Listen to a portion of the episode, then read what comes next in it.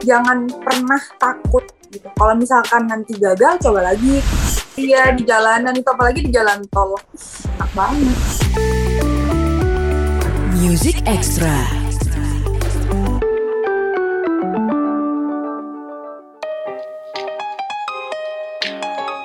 Halo good friends, Music Extra barengan gue Reno Aditya. Hari ini kita kedatangan uh, yang manis-manis karena dia bernama Madu Kina. Apa kabar Madu? sangat sehat alhamdulillah Nah, sebelum kita ngobrol lebih jauh, nama lu suka dipakai gombal nggak sih sama cowok-cowok? kenapa Nama lu pernah sering dipakai buat gombalan nggak sama cowok-cowok? Seperti yang gue bilang tadi, pantes manis namanya Madu gitu. ya a- gitu terus biasanya kayak gini uh, kan aku kenalan gitu ya madu terus racun gitu kak jadi kayak madu dan racun terus kayak terus kenalan gitu madu gitu aku boleh panggil Hani aja nggak tak pengen aku tabok deh dia Itu tapi ya resiko dong nama lu Madu Madu. Tapi nama asli bukan sih? yang asli uh, aslinya tuh madu kinanti Oh, si si si si si. Kirain kayak nama panggung gitu ternyata nama asli Good Friends. Dan Marugina ini seorang penyanyi R&B. Referensinya aja uh, R&B banget. Dan gua gua jadi kan setiap gue uh, mau ngobrol sama musisi gitu ya, gue dengerin lagunya dulu sebelum gue cari tahu lebih banyak soal dia. Hmm. Gue dengerin beberapa lagu lo termasuk yang terbaru, Perih. Yap. Uh, terus gue cari tahu kan siapa sih yang bikin gitu siapa sih yang uh, uh, kenapa sih madu nyanyinya seperti ini gitu ternyata emang emang uh, lu proclaim yourself as as R&B singer ya Iya, betul. eh mulai berkarir dari kapan sih kalau misalkan kayak nyanyi ya pertama kali banget manggung itu pas umur dua setengah tahun jadi itu adalah momen pertama kali aku di panggung umur dua setengah tahun Hmm. nah dari situ tuh udah lanjut maksudnya kayak nggak pernah meninggalkan dunia seni gitu khususnya uh, nyanyi gitu jadi dari situ Iya. dari umur dua setengah tahun tuh sampai aku sekolah sampai kuliah tuh ya ngeband terus ikut choir terus uh, ngebantuin ada temen aku Sal Priadi jadi backing vokalnya aku waktu itu. Terus Oh, gitu? iya jadi aku jadi backing vokalnya Sal Priadi tuh dari 2017 berarti um, dari Malang juga? Kalau salah Sal, Sal dari Malang ya? Sal dari Malang ya oh dari Malang. kan sekarang udah udah pindah ke Jakarta. Iya iya iya iya Jadi iya aku sempat bantuin dia terus debut as Madukina itu di tahun 2019 terus habis itu covid nggak lama udah sampai sekarang Iya. masih dikit banget ngerasain offline tuh. Awal-awal dulu mungkin dikeselin kan. Ah, kenapa sih pandemi? Ya kan gue nggak bisa manggung segala macam. Sekarang cuma bisa ketawa ketawa getir doang ya. Ya udah deh mau gimana lagi? Mau gimana lagi? Ya bener. Jadi sebenarnya eh, dari 2019 Good Friends Padukina udah ngerilis lagu Peach. Bisa lo cek di berbagai digital music platform ada beberapa single Peach, Lullaby, Crystal Ball yang lumayan lumayan didengerin banyak orang itu ada Crystal Ball kemudian yang terbaru adalah Peri nah Peri ini adalah soundtrack film. Eh bukan soundtrack film. Series ya series. Kalau zaman sekarang kan ada aplikasi yang bisa nonton series di sana. Nah kalau nggak salah seriesnya berjudul Teluk Alaska. Padukina ngisi soundtrack dengan judul Perih ini. Karena kan yang namanya misi soundtrack itu berbeda dengan ketika bikin lagu sendiri ya nggak sih? Bikin lagu Iya. sendiri dalam artian em, ya nggak ada nggak nempel sama hal lain gitu loh. Sebuah lagu yang berisi mungkin isi hati dan lain sebagainya. Sementara Perih kan harus relate sama si si seriesnya sendiri. Gimana sih ceritanya sampai akhirnya tahu-tahu lo diminta buat isi seriesnya? Apa lagunya udah ada atau gimana Jadi uh, waktu itu aku dihubungin sama Kak Ivan dari MD Music. Jadi sebenarnya udah kenal pernah ada project bareng sama MD Music tuh. Terus dihubungin, terus uh, waktu itu ditawarin mau nggak kalau misalkan ngisi soundtrack itu series lo kayak mau banget kayak maksudnya kan itu juga termasuk pengalaman pertama aku kan terus habis itu tapi ini masih kayak banyak sih kandidatnya gitu terus oke terus aku coba uh, kan waktu itu udah ada kak jadi demo yang pertama tuh udah ada musiknya, udah ada na- uh, nada lagunya, udah ada liriknya. Terus habis itu aku coba kirim demo yang aku isi pakai suara aku, terus aku kirim.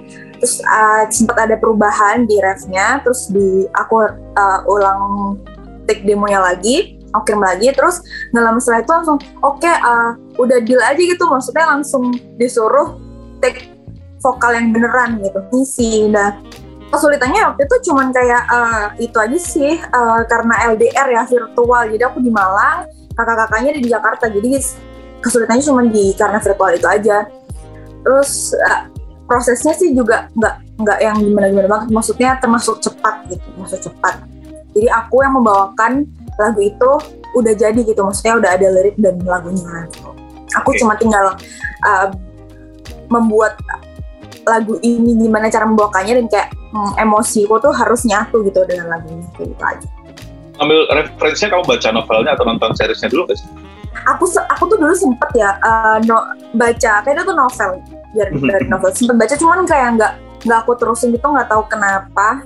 Jadi sekarang nih aku ngikutin ngikutin seriesnya. Ya se -se semenjak yang aku sini ngikutin seriesnya. Uh, sambil ketika lagunya diputar lu rekam pasti di handphone itu adalah pekerjaan bapak aku. Itu bapak aku yang kayak gitu.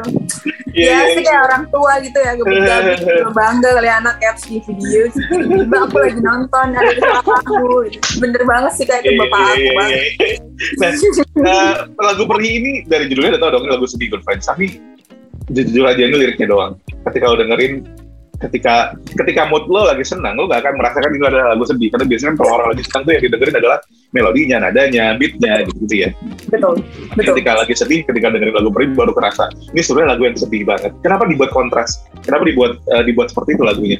Dari dengan lirik yang sedih uh, dengan nada yang riang banget jujur aja dan sebel banget nih lagu gitu. Ya, itu uh, kayak gini sih. Aku tuh pengen kalau misalkan kayak gitu ya, itu tuh sebenarnya udah pernah. Jadi aku tuh pertama kali rilis lagu tuh kayak gitu juga kak, liriknya sedih tapi upbeat gitu. Nah, sebenarnya kalau misalkan tujuan kenapa dibuat seperti itu, ini mungkin uh, dari versi aku ya, karena ya. lagu ini kan banyak yang punya gitu, ada yang bikin ada yang itu. Kalau dari versi aku sih gini, uh, ketika kamu menikmati kesedihan tuh nggak harus kayak dengan menangis gitu dengan kayak galau gitu. Kamu bisa menikmati kesedihan tuh dengan joget kayak uh, maksudnya kayak happy happy di jalan dengerin lagu terus joget joget terus makan atau apa dan kesenangan-kesenangan lain gitu loh. Itu tuh nggak apa-apa itu tuh wajar dan normal kayak gitu sih kak. Oke. Okay. nah girlfriend sebenarnya ada satu satu hal yang pengen gue tanya banget sama Madukina dia berasal dari Malang dan skena musik di Malang tuh ternyata keren banget. Dan gue yakin bukan gue doang yang kurang kurang pengetahuannya tentang skena musik di Malang. Di Malang itu tadi uh, seperti yang kita bilang, yang Madu bilang ada Sal Priadi, kemudian ada band Koldiak, Koldiak, hmm. uh, Marigold juga ya. Marigold ya. Uh, Kina, karena musik musik band Malang ternyata keren ya. Maksudnya kan bukan bukan salah satu kota di Indonesia yang dipandang dalam artian iya. Jakarta, Bandung, Anak Jogja. Surabaya. iya ya kan, ya kan, ya kan. Kita sebenarnya skena musik di Malang sendiri gimana sih? Uh, kalau aku pribadi sebenarnya gitu? mengalami ya, karena aku melihatnya juga sebenarnya banyak banget gitu loh potensi di Malang gitu. Maksudnya bukan cuma yang kakak sebutin tadi, sebenarnya juga masih lebih banyak yang harusnya tuh uh, dikenal gitu, dikenal dan didengerin oleh banyak orang gitu. Di sini sih memang aku bilang kayak banyak kak banyak maksudnya banyak musisi yang sangat-sangat berpotensi gitu mungkin uh, mereka nggak belum belum dikenal mungkin ya karena mungkin kekurangannya kalau aku pribadi ngerasain mungkin di um, produksiannya gitu kan materi dan lain-lain mungkin hmm. kayak gitu tuh juga ngaruh sih kak kalau misalkan masalah kayak potensi musisi di kota Malang tuh ya aku ngeliatnya sangat-sangat berpotensi banyak banget musisi yang harusnya lebih banyak dikenal gitu. Oke, okay. Nah, sebagai tadi yang Madu bilang, anak daerah. Anak daerah, betul. Musisi daerah. Apa betul. sih yang sebenarnya? Kalau punya materi bagus, kita ngomongin namanya materi materi sebuah karya itu nggak ada yang jelek ya. Semuanya bagus dan semua pasti punya penikmat masing-masing. Tapi kenapa menurut kamu sebagai musisi yang berasal dari daerah, kenapa sih musisi uh, padahal di zaman yang lebih canggih ya? Kalau misalnya kita ngomong 10 tahun yang ke belakang, 10 tahun ke belakang, iya betul. Kalau dari daerah itu ribet banget mau nembus pasar musik nasional, ketemu labelnya dan lain sebagainya. Kemudian uh, materi demo juga harus bagus. Tapi kan sekarang kemajuan teknologi udah jauh lebih canggih, maju. Hmm. Alat rekaman, gue punya teman yang cuma modal MacBook Pro aja dia bisa jadi lagu yang dengan kualitas yang bagus, hmm. gitu. Nah, menurut kamu dengan kecanggihan teknologi sekarang, uh, digital digital world, digital platform yang sudah sangat maju, kenapa sih masih banyak musisi daerah yang kurang terdengar menurut uh, menurut kita? Kalau menurut aku pribadi gitu ya, ya selain alasan yang aku sebutin tadi karena materi dan lain tuh, maksudnya di materi tuh di promosinya kurang gitu.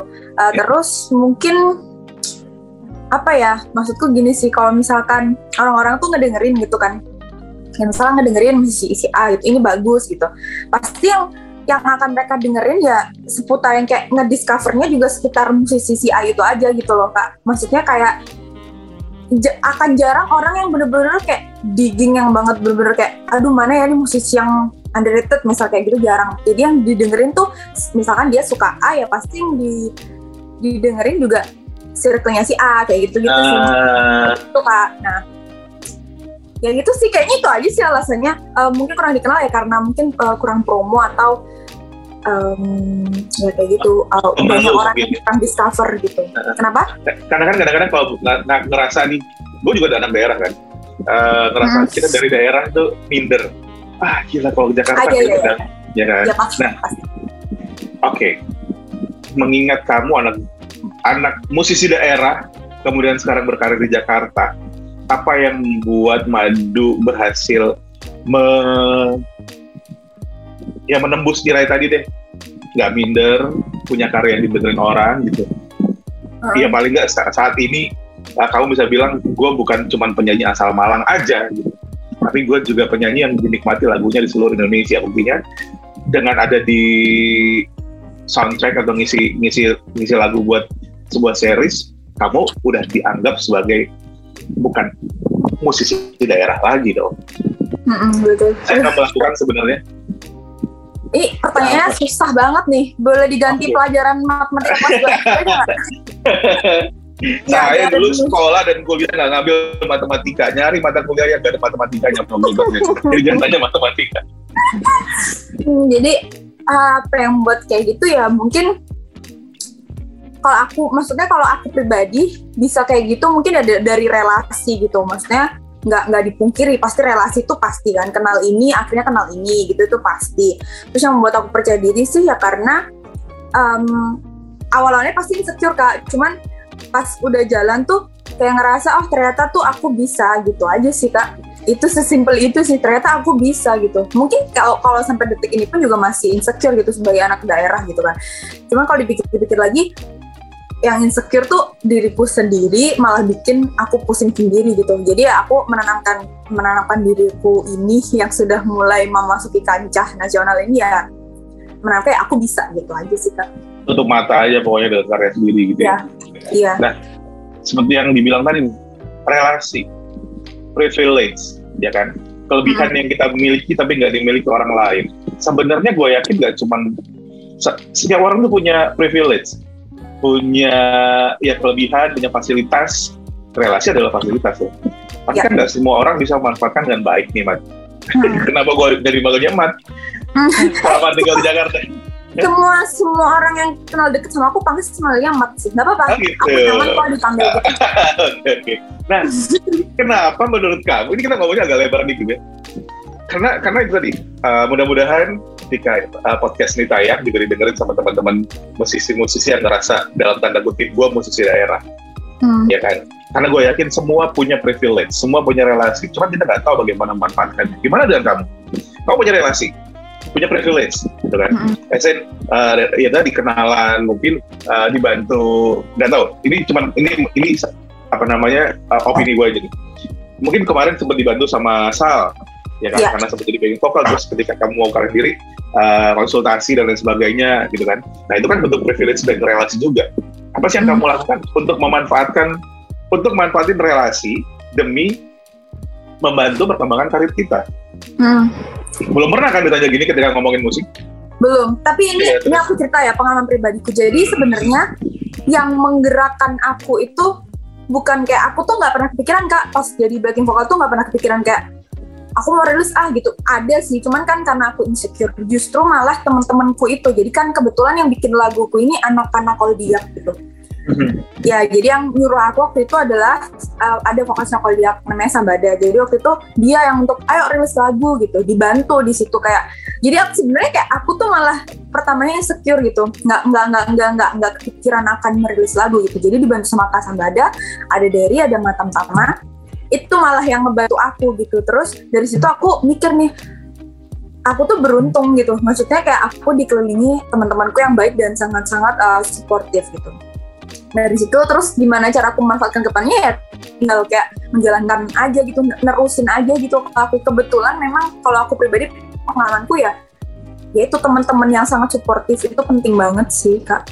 Okay. untuk memulai untuk uh, untuk bikin lagunya untuk gimana pitchingnya itu tuh jadi bantu teman-teman aku gitu. Jadi sebenarnya untuk memulai karirku tuh aku nggak sendirian gitu. mungkin tipsnya ya kalian harus link up gitu uh, untuk musisi daerah seperti aku gitu yang merasa kayak sebenarnya di aku punya relasi sebenarnya kayak gini tapi gimana nih cara memanfaatkan? Ya banyak-banyak ya link up aja terus jangan pernah takut gitu. Kalau misalkan nanti gagal coba lagi. Kalau misalkan nggak bisa gimana caranya? Kalau misalkan ada hambatan ya gimana cara nyelesain gitu sih kak. Pokoknya jangan takut aja. Emang nggak nggak dipungkirnya memang susah gitu. Maksudnya kita mesti daerah untuk untuk apa ya muncul di permukaan tuh ya susah tapi bisa.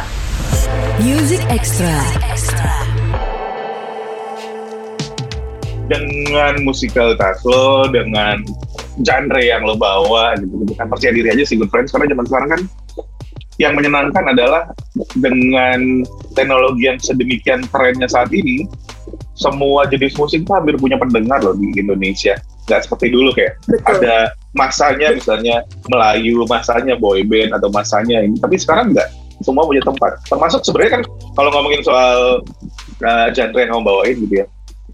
Di Indonesia kan walaupun bukan bukan bukan genre mayoritas, ngerti nggak sih? Yang ya. uh, kalau misalnya di Spotify akan didengerin jutaan kali gitu. Dan dan Madu kan tetap percaya diri, tetap yakin nih dengan genre yang gue yang yang gue suka, dengan genre yang mewakili karakter gue, gue pasti akan diterima sama uh, pecinta musik Indonesia. Jadi kepercayaan diri juga penting ya. Betul, betul banget. Nah, uh, balik lagi ke karya-karyanya Madu Kina, Good Friends. Ri sendiri sebenarnya buat Madu Kina sebagai orang yang nyanyiin, sebagai orang yang mem membuat nuansa jadi seperti sekarang, membawa nuansa jadi seperti sekarang. Ma, lagu Pergi ini enaknya didengerin ketika kapan sih? Ketika dalam suasana apa? Pas aku udah riset nih, lagu Pergi itu bisa kalian dengerin kalau, kalau yang enak, yang pengen ngedengerin enak tuh pas di jalan sih kak. Itu enak banget. Di sore-sore mau pulang kantor. Sore-sore iya di jalanan itu apalagi di jalan tol. Enak banget. Hati-hati tapi ada satu lagu yang bikin gua tidak di jalan tol tuh hampir 100 karena kasih kan dengerin lagunya. Jadi tetap uh, sambil nikmati sunset ya lah madu oh.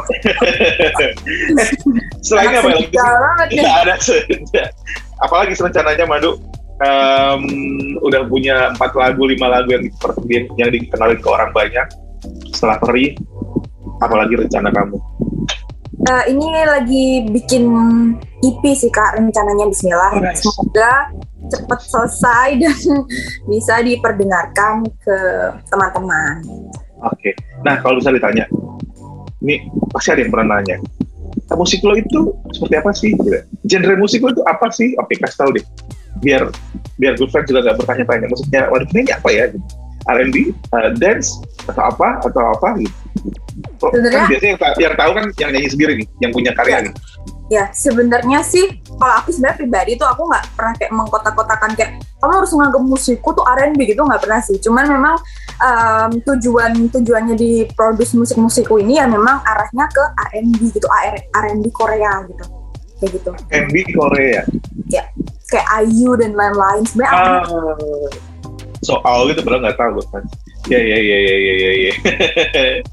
nah, ya udah deh. Gimana lo menikmati lagunya Madukina aja? Lo udah bisa dengerin Perih dan juga lagu lain. Mudah-mudahan suka. Referensi paling nggak kayak ketika bosan dengan satu jenis lagu yang lo dengerin berkali-kali, hmm. karyanya Madukina juga lagi dengerin tuh. Nah, persiapan buat TV udah. Terus apa sih? Sebagai ini sering gue tanyain sama banyak musisi. Kesulitan terbesar lo yang lo alamin di masa pandemi ini apa?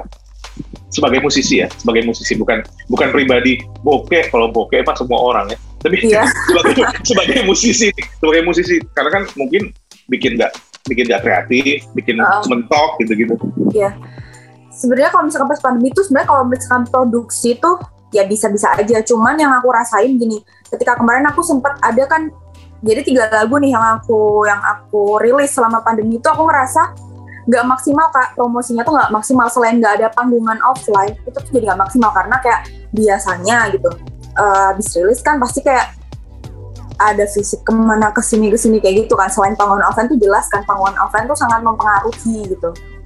Itu sih kak. Jadi kayak nggak maksimal. Aku juga nggak tahu kenapa sampai sekarang tuh rasanya beda aja gitu kayak eh, tapi yang terakhir ini nggak udah mulai lah euforianya tuh udah mulai tapi yang dua laguku yang sebelum peri itu yang aku rilis pas pandemi itu aku ngerasa kayak beda aja gitu euforianya aku juga nggak tahu kenapa itu menurut aku kayak kurang maksimal aja gitu rilisnya Oke, jadi berarti PR kamu adalah memperkenalkan lagi semua karya di tengah di saat pandemi udah mulai meredah seperti saat ini ya.